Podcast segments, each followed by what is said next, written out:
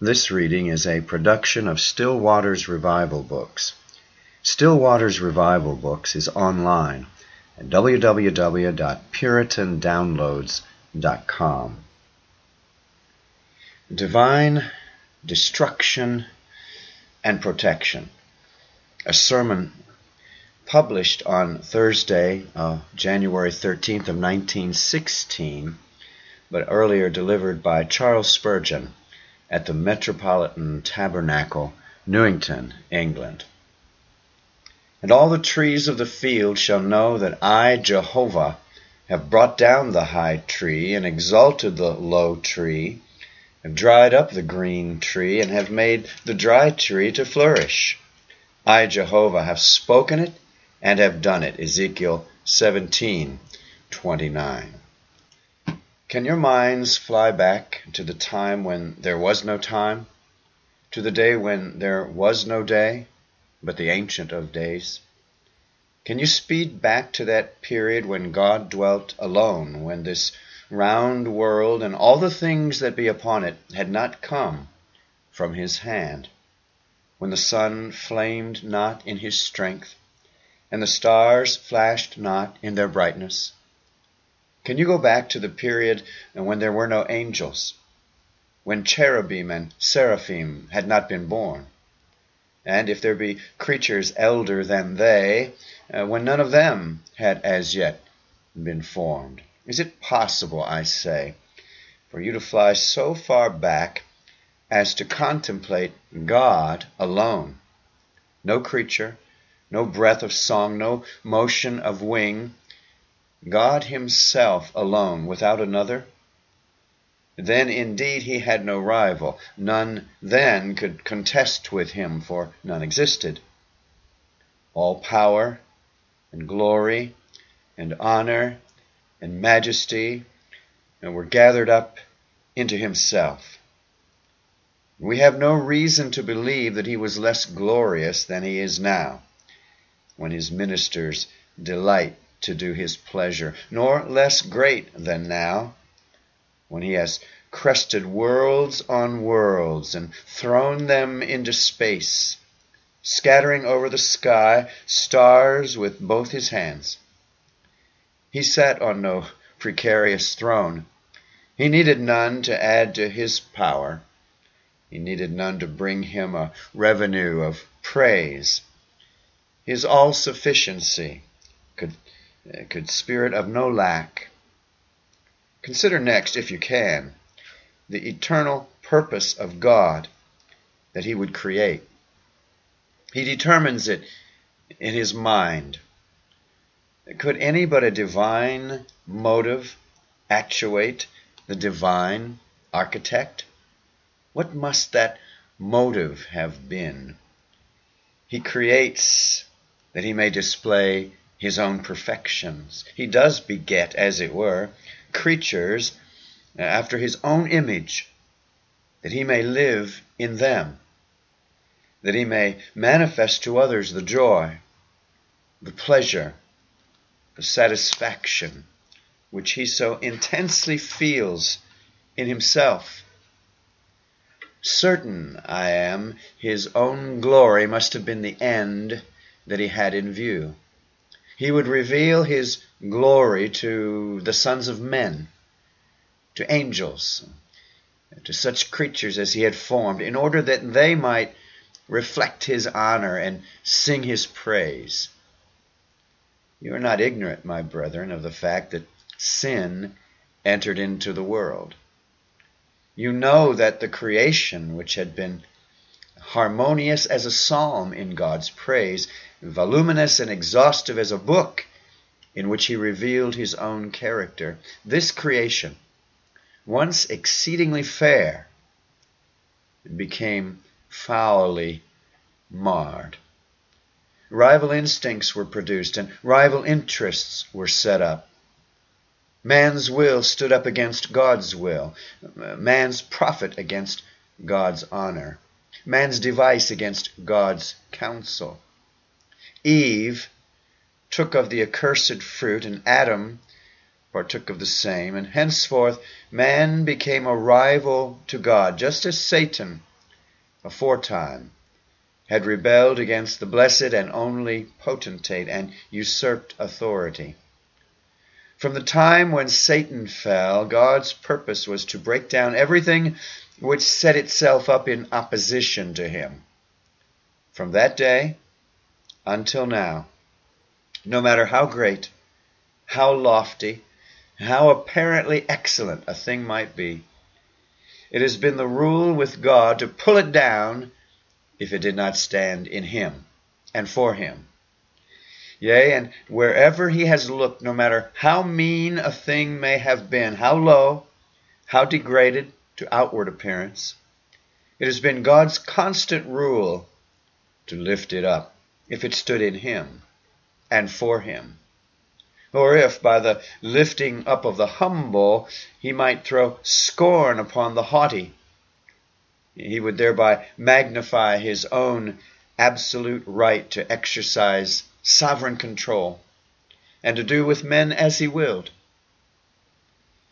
Oh, that I could command the words of some of the mighty masters of song, or, or that I had an angel's voice. So much rather would I hymn this high, majestic theme that, than speak of it in, in listless prose. But I cannot rise to the awful heights of this incomparable design. I contemplate it with awe, not unmingled with admiration.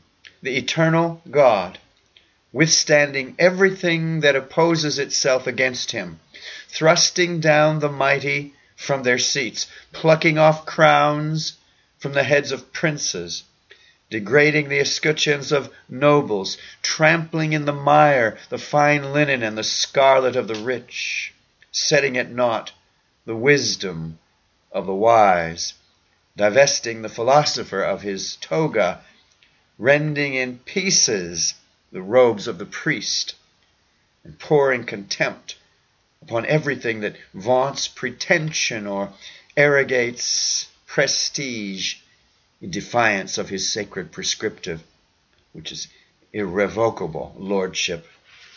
There's no power or permanence, no warrant or worth in any claim to greatness or goodness independent of God or antagonistic to Him. My conceptions are too dwarfish, my language is too feeble to compass the grandeur of this theme. Its truth commends it and its usefulness enhances it, since it bows the heart before God and convinces us that then only are we in a fit state to be filled with His fullness, to live in His life, to be wise with His wisdom, to be glorious in His glory when we are emptied of our own conceits. Mine, however, will be a more practical lesson at this time. I, I shall use more homely words than that nobler subject might have demanded. Methinks I see a great forest which reaches for many a league. The trees are of diverse growths and of various ages. Some of them are very lofty. Here a towering cedar, yonder the storks have made their nests among the tall fir trees. Stout oaks there are that laugh at storms, and elms that will not be twisted with the tempest. See how they rival each other? And there are lowlier trees, some bearing fruit, though scarcely seen, others like the vine, creeping upon the ground, so obscure they can hardly be observed. It is a strange forest, in which trees of every clime are to be found some green, verdant, later uh, with blossoms and with uh, fruit, others dead, dry, withered, with scarce here and there a leaf. It's the evening, uh, the cool of the day. The Lord God that visited the fair garden of Eden is come to walk in this forest. Along those deep glades, amidst that thick shade, the Almighty appears. He comes, and how see I him? Bears he in his hand an awful axe, and cloth he pass his finger uh, along its edge to see that it be keen. Strong is the arm that wields it. Howl, cedars, if once the life that acts against you, once he lifts it against you, what means that woodman to do? Wait, let's hear him speak. O you trees of the field, be silent before the Lord. Clap not your hands until we have heard him speak. The trees of the field shall know that I, the Lord, have brought down the high tree.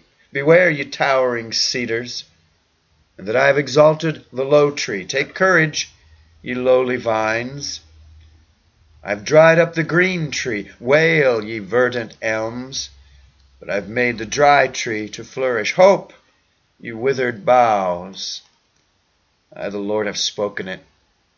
I have done it. Let the trees be silent before the Lord, for he cometh to judge them, and he judgeth them with much jealousy. That forest I have before my eyes, men like trees appear to me in the vision. While I gaze on this dense mass of people listening to my voice, let me interpret the mighty woodsman's words to you. There are four notes of which we shall speak one after the other. May God sanctify the emblems to our profit, touching our ears, teaching our hearts, that we may rightly understand what the Lord saith to the trees of the forest. 1. Thus saith the Lord the trees of the field shall know that I, the Lord, have brought down the high tree. And look over history. You will see that everything gigantic in stature and colossal in dimensions, whatsoever has been great to human apprehension, grasping at earthly fame, has become an object for God's penetrating arrows, a subject for his withering blight a grand idea of universal monarchy flashed upon the mind of man. He built a tower, the top whereof should reach to heaven. What did the Lord do with this fine scheme? I will come down, he said, to Babel, and see if it be altogether as they have said. And then he touched their tongues and confounded their language and scattered the imaginations of their hearts. So he laughed them to scorn, left them to be a laughing stock to all generations. Then came the great power of Egypt. Pharaoh said, Am I not Lord of Thebes with its hundred gates? And with its myriads of brazen chariots, have I not a mighty host of cavalry? Who is equal to me? I speak, and the nations tremble. When the king hardened his heart, how did Jehovah, the King of Kings, get himself honor from Pharaoh and his hosts? Uh, we read, Thou didst blow with thy wind, the sea covered them, they sank as lead in the mighty waters. Sing unto the Lord, for he hath triumphed gloriously, the horse and his rider that he cast into the sea. In after years, Babylon set herself up as a queen. I shall be a lady forever, said the metropolis of the earth, the mighty city of Euphrates. I, I sit alone. I shall see no sorrow. Behold, she decketh herself out with scarlet. She arrayeth herself with silk.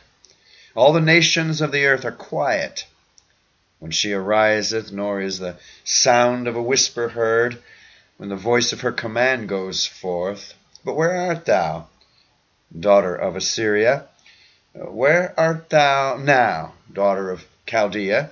Uh, where is the crown which once circled thy brow and adorned thy, thy head? Uh, go, mark a leap of rubbish and a heap of rubbish and of desolate stones.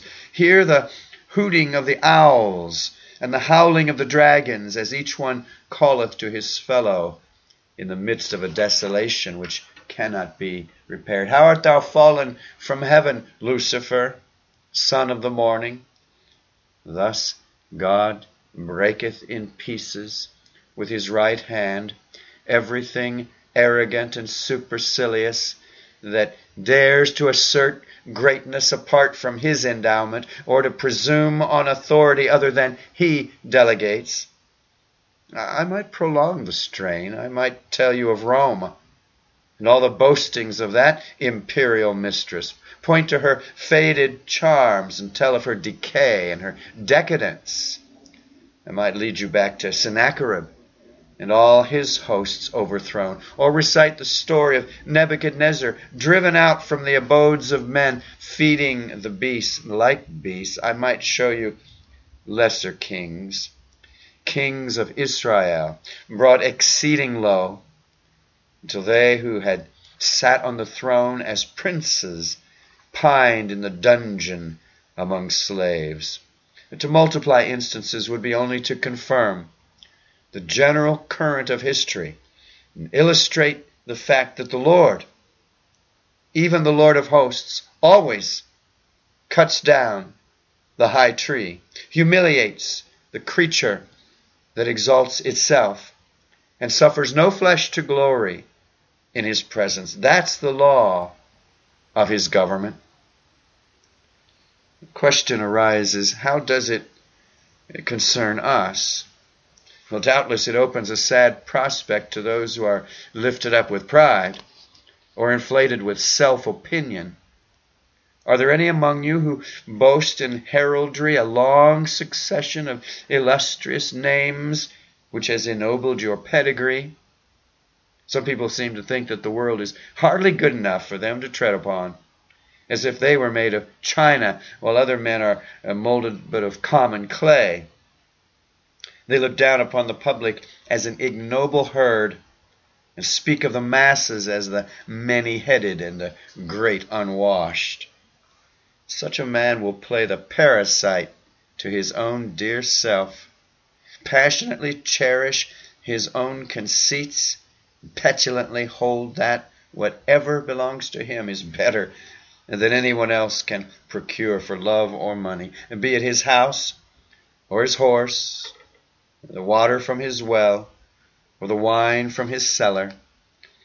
At his wit let all inferiors laugh.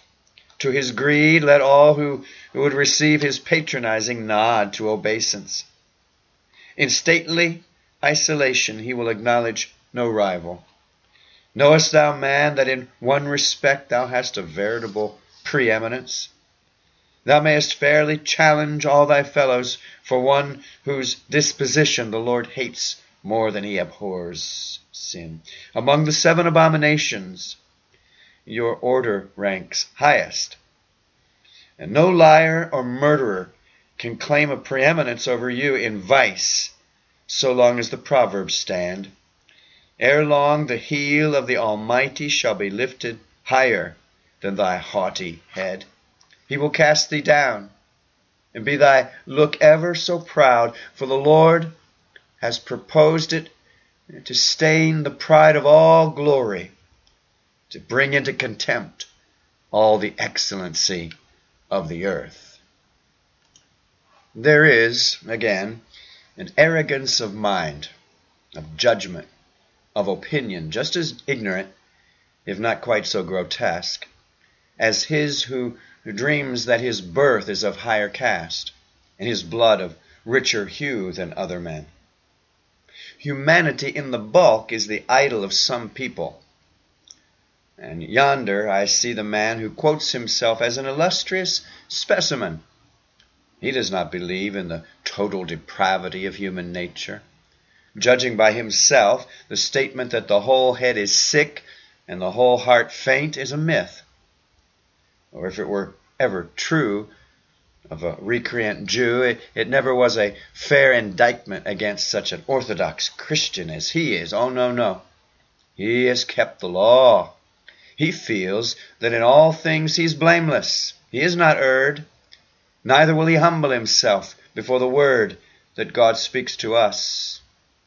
In the opinion of such, the gospel that we preach is very good for harlots, thieves, drunkards, but it's of no use to the righteous, for they have put down their own names among those who need no repentance. Admirable in their conduct, their temper amiable, and their disposition generous. A salvation by free grace would be wasted on them. The Lord will abase thee, be thou man or woman. Whosoever thou mayest be, he will shame thee. The axe is ready to be laid at thy root even now. Thy goodness is not God's goodness. Thy righteousness is not Christ's righteousness. Therefore shall the moth consume it, and it shall be eaten away.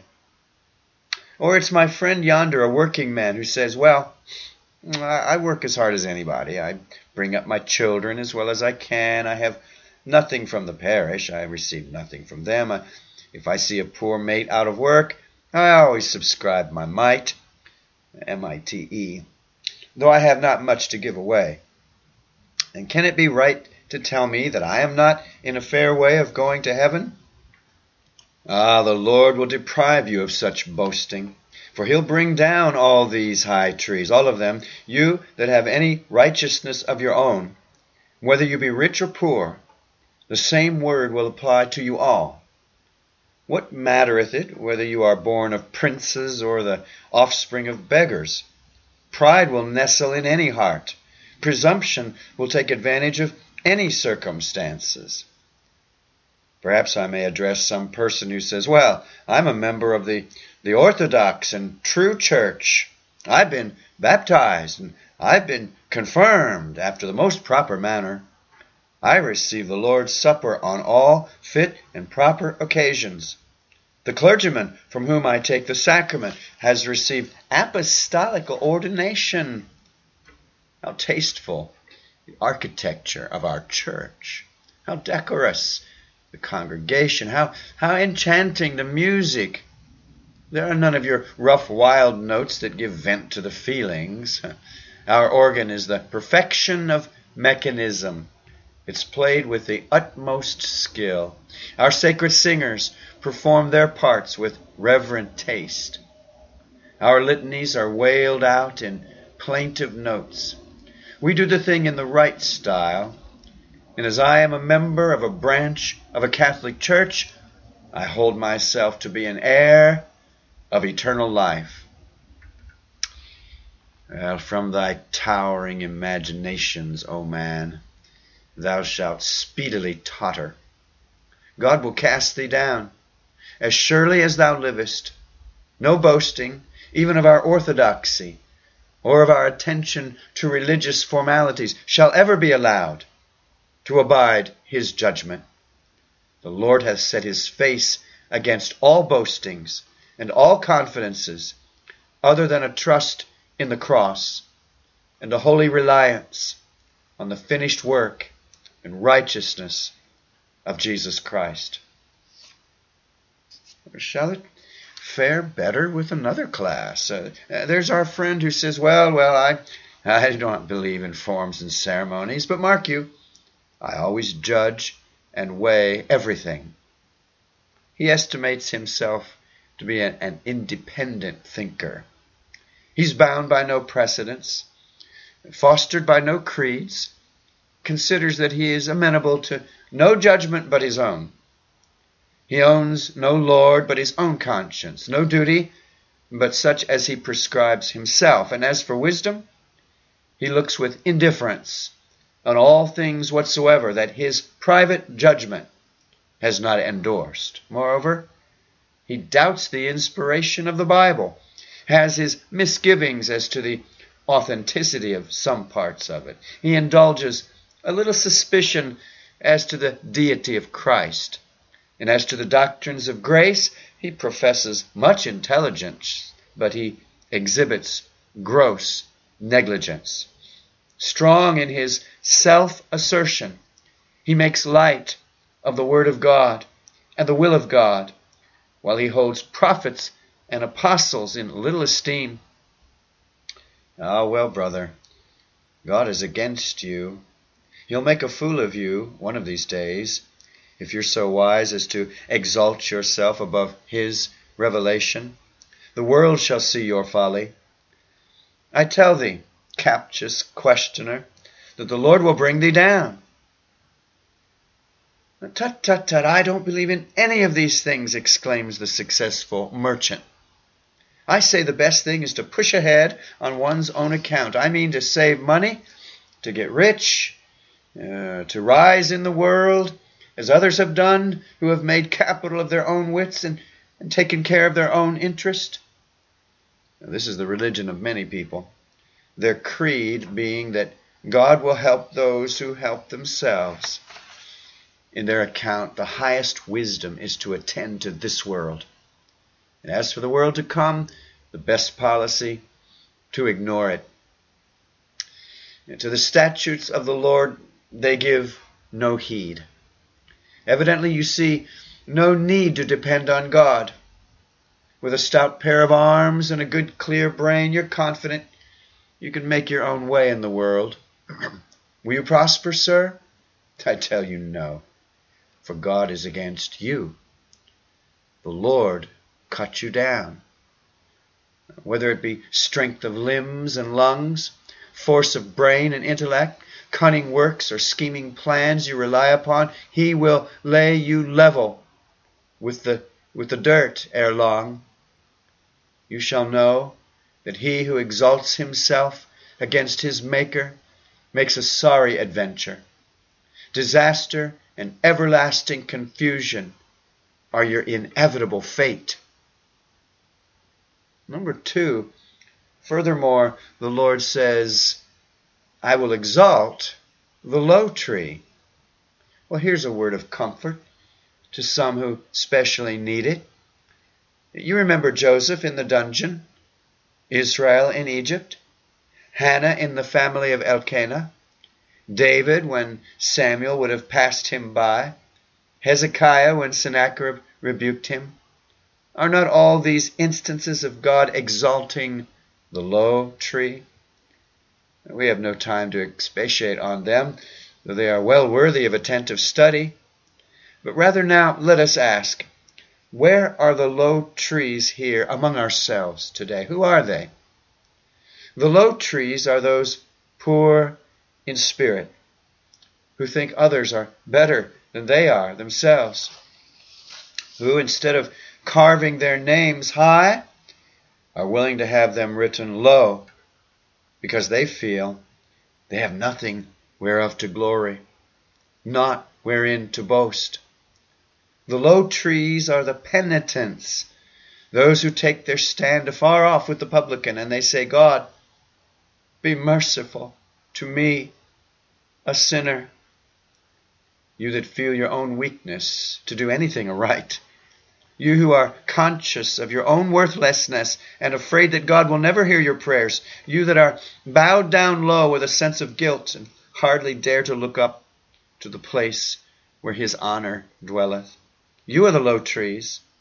You are such as God exalteth. You too, who tremble at his word, when you, you see the threatening, fear lest it should be executed upon you. When you hear the promise and hardly think it possible that it could belong to you, you are low trees, and God shall exalt you. You that feel your ignorance, uh, you're willing to be instructed. You that are modest as children, ready to sit at the feet of Jesus. You that have been broken in pieces until you feel that a crumb of mercy would be more than you deserve, and are willing to take any dole he is pleased to give. You are the low tree. You that are despised, who walk in darkness, you see no light, slandered for Christ's sake, reproached with crimes you never committed, you of whom the world is not worthy, though the world accounts you to be unworthy of its esteem, you are the low trees. God shall exalt you. God grant us grace to humble ourselves under his mighty hand. The Lord exalteth the low trees. Is there a soul among you that is ready to despair? A low tree? So low that it can only compare itself to a, a bramble bush?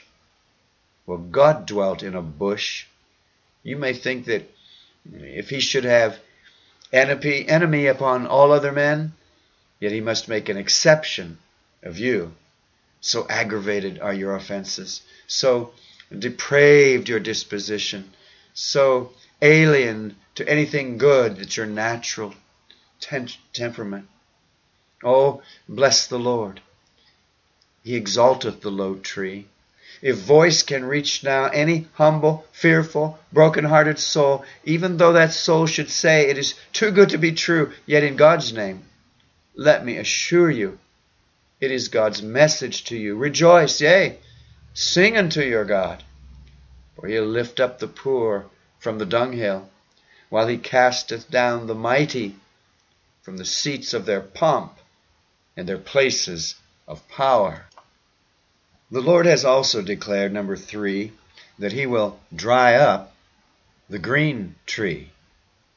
Now, whether that green tree be high or low, it doesn't matter. If it be green in itself, he'll cut it down. Mark you, a man may be as high as heaven. If it is God that makes him high, he will stand. But if he be high in creature strength, land creature merits, and creature glory, he shall be brought down. And a man may be low without merit, if he is merely mean and mire, paltry and pitiable, not worth a straw. That's not the spirit of lowliness that God blesses. In like manner, a man may be garden because he is planted by the rivers of God's living waters. That's healthy enough. But those that are like the green bay tree of the psalmist, trees growing in their own soil, never transplanted by grace, green in the verdure of worldly pos- prosperity, taking all their delight in earthly things. Those are the trees that God will dry up. Many I know of this kind. They profess to be God's people, and they say, Well, I, I never have any anxiety about my eternal state. I don't see why I should ever have any doubts or fears. I have no prickings of conscience. This green tree boasts that its leaves never fade, that its evidences are always bright. They have no changes, therefore they fear not God, says the Scripture. They have not been emptied from vessel to vessel. They have no cares. They walk confidently. They talk arrogantly. They smile disdainfully at some of God's people who groan over their infirmities and bemoan their sins. Perhaps they go the length of protesting that they have no vices and they do no wrong, or they will say, Why, as for me, I've overcome my bad habits, made amends uh, for my youthful follies and indiscretions. And if I have any faults, and they're only such as are natural to men, they don't cause me any trouble. He'll never turn around and rail on, on this wise, quote, I cannot think how some of God's people, I, I didn't mean he will never, but he will even. He will do this. He will talk about God's people. I cannot think how some of them can do as they do. No, he's such a blessed, Uh, heavenly minded hypocrite that after he has condoned his own crimes, he condemns other people's customs. Hence he holds up the severity of his judgment as a proof of the integrity of his character. He makes broad fringes to his own garment. He cannot think how good men can wear such narrow fringes to theirs. He has a wide phylactery, and he cannot imagine how a godly man can wear a, a smaller one. He prays an hour and a half at the corner of the street. He cannot think that any man is godly who prays for ten minutes in his closet. He sounds a trumpet and gives away three halfpence to the poor. He can't understand people when they give away ten pounds or a hundred pounds in the cause of religion. He thinks they must have mercenary motives. He might stand up and say, Look at me. If you want to see what a man should be, how a Christian should live, and what his manner and conduct and conversation should be, behold, the man who counts himself the paragon of perfection. Have you never met with such green trees? I have. These people feed without fear. They mock without motive. They laugh at the idea of Paul's apprehension when he said, I keep under my body, lest ever, having preached to others, I myself should be a castaway. They think such fears inconsistent with the doctrine of final perseverance, though in this they are mistaken. A man may know that a true believer will persevere, and yet be very much afraid that he shall not himself hold out because he may suspect himself whether he's a true believer at all. This green tree is never troubled about the future. It's all right with him. He's launched upon a smooth, deceitful sea. He believes it will be calm until he gets to the other side. As for human weakness, he knows nothing at all about that. He hears God's children crying, Who shall deliver us from the body of this death? He looks shocked. The professor, too, who boasts his deep experience, is like a green tree. Young Christians he frowns at. He doesn't like young people. No, he'd not have many young people in his church because they might adulterate it, bring down its spiritual tone. As to doctrine, he's profoundly learned. He can a hair divide betwixt the west and southwest side, and he censures at once the man who does not understand all the points. He understands more than the, the Bible reveals. He's improved upon the scriptures. Those who cannot get up to his standard, he despises.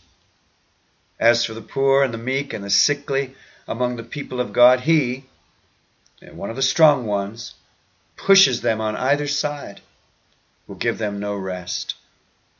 Never a man yet had anything to boast of as his own, but God was sure to dry him up. Let your life be green as emerald, it shall be brown as March dust before long. You seek sap and nourishment from yourselves. The spider's web, how soon it is blown away. Well, it may, because it cometh out of the spider's own bowels. Everything that cometh out of self and lives on self and hands on self and fattens on self, no matter how green it may be, verily, verily, it shall be dried up. Lastly, number four, the Lord makes the dry tree to flourish. There are some dry trees to be pitied in their present condition, and yet to be congratulated on their prospects. I would not say a word to encourage doubting but I would say a great many words to encourage doubters. How many of God's people may be fitly compared to a dry tree? They have little joy. They have not got to full assurance. They're afraid to say, My beloved is mine, and I am his. Every night before they go to bed, they feel such consciousness of sin that they can hardly sleep. They feel themselves so weak that where others go and think nothing of it, they dare not trust themselves. They're afraid to risk temptation. Sometimes they're so conscious of their own weakness that they do not exert themselves as they ought. And hence their low spirits, their melancholy, and their mourning. They think they are of no use to the church. They're half inclined to suspect it was a mistake for them to be baptized, that they were to blame for uniting themselves with the people of God. Oh, they say, if I be a lamb, I am the sickliest of the whole flock. And were I an heir of promise, should I feel the assaults of sin as I do? Should I be so much the prey of indwelling corruption and become so dry and withered? Do they retire to the closet to pray? Then if they do, hardly a word can they utter. They come to uh, the assembly of believers, and though they do sing with their lips, the heart cannot sing as it would. There are times, too, when walking home they say, I go where others go, but I get no comfort. If I were really the Lord's, should I be thus? If I did trust Christ, should I ever be so languid? Brethren,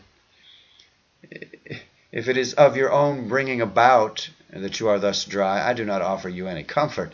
But if the Holy Spirit has led you to see your weakness, your nothingness, your deadness, then I'm glad you've been brought to this pass, for God will cause that dry tree that you are to flourish. When we are weak, then we are strong. The death warrant is gone out from God against everything that is of the creature. All that is of nature's spinning must be unraveled. Not your bad nature only, but your good nature. Not your vices only, but your virtues. Not your sins only, but your graces. All these must be condemned and despised so far as you venture to put them in the place of Christ. You must cry, Away with them! Away with them! As if they were so much dung and dross. Christ's blood only for our hope, the Spirit's work only for our life. Here let us stand, and we shall be safe. The dry tree, by divine grace, shall flourish. The green tree, deserted by the dew of heaven, shall dry up. The low tree, fostered by the husbandman, shall mount even to the stars. The high tree, cut down by the axe of judgment, shall lay outstretched along the plains of ruin forever. I see, think I see the, the last great day. There's a greater forest than this, and this is but one corner of it. I see that forest stretched over sea and land, over mountain and valley. It's a forest of men and there stand the Pharisees, the self righteous, the tyrants, the autocrats of haughty mien, and the men of profound intellect with lofty brows, the men that question God's government, the infidels who said atheos and denied his being. I see the high trees that towered to such an elevation and attracted so much admiration. And there, too, are the low trees contented to be low, for Christ of Nazareth was lowly. He whose disciples they are came riding on an ass, even in the day of his highest earthly triumph, and, and now I hear the trumpet ring exceeding loud and long. Through the glades of that vast human forest, the sound comes ringing broad and clear Smite! Smite! Smite! And let all the high trees fall. O oh God, what a crash! He smote great kings, he slew famous kings, for his mercy endureth forever. He smites what? Another crash? Now the Orthodox, who rested in their orthodoxy, the, the self righteous men and women fall there. Yonder, the philosophic atheist here, the scoffing skeptic. There, the, the haughty persecutor. There again, the, the pompous priest and pretentious ceremonialist. Gather them in Tophet, ordained of old. Pile them together, cedar upon oak, elm upon fir. Gather them together. Pile them on, pile them on. Let the breath of the Lord, like a stream of brimstone, come upon that mighty pile. It's the funeral pyre of the giants. There lies the dead body of sin. Here comes the living spouse of sin to be immolated upon that same pile. Her name is Pride. She comes. They clasp. The great transgression and the evil imagination, together they lie down, and the flames arise. Now the cedars, full of resin, give forth their flame. The sparks go up to heaven, and the flames even unto the throne of God, whilst I hear the voices of multitudes singing, Hallelujah! Hallelujah! Hallelujah! For thou hast judged the great temptress, even pride. Thou hast given her up to be burned with fire. But what of you? What of you that will be part of that great burning. What of you, proud sons of men, that will be fuel to that flame? Turn ye, turn ye, fly ye to Christ. Then you shall stand in the judgment and join in the anthem. Hallelujah, hallelujah, hallelujah. Be wise now, therefore, you kings. Be instructed, you judges of the earth. Serve the Lord with fear. Rejoice with trembling. Kiss the Son, lest he be angry, and you perish from the way, when his wrath is kindled but a little. Blessed are all they that put their trust in him. Oh, that we all may be found among the humble, not the haughty, in our present life, and that we may be gathered among the blessed, not destroyed, among those whom the Lord abhorreth in our future destiny. Still Waters Revival Books is now located at PuritanDownloads.com. It's your worldwide online Reformation home for the very best in free and discounted classic and contemporary, Puritan and Reformed books, MP3s, and videos. For much more information on the Puritans and Reformers, including the best free and discounted classic and contemporary books, MP3s, digital downloads, and videos, please visit Still Waters Revival Books at PuritanDownloads.com.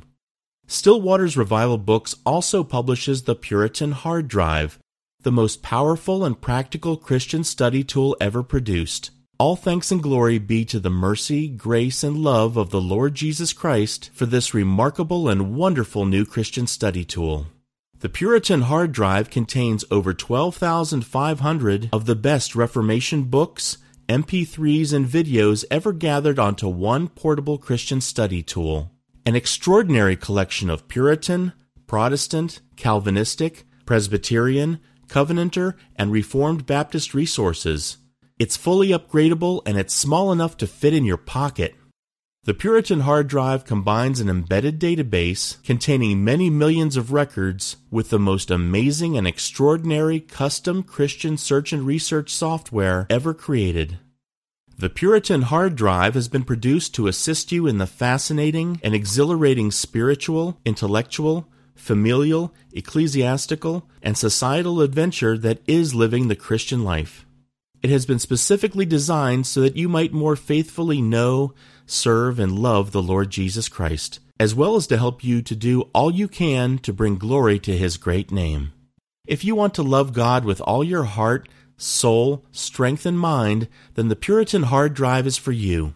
Visit PuritanDownloads.com today for much more information on the Puritan hard drive and to take advantage of all the free and discounted Reformation and Puritan books, MP3s, and videos that we offer at Still Waters Revival Books.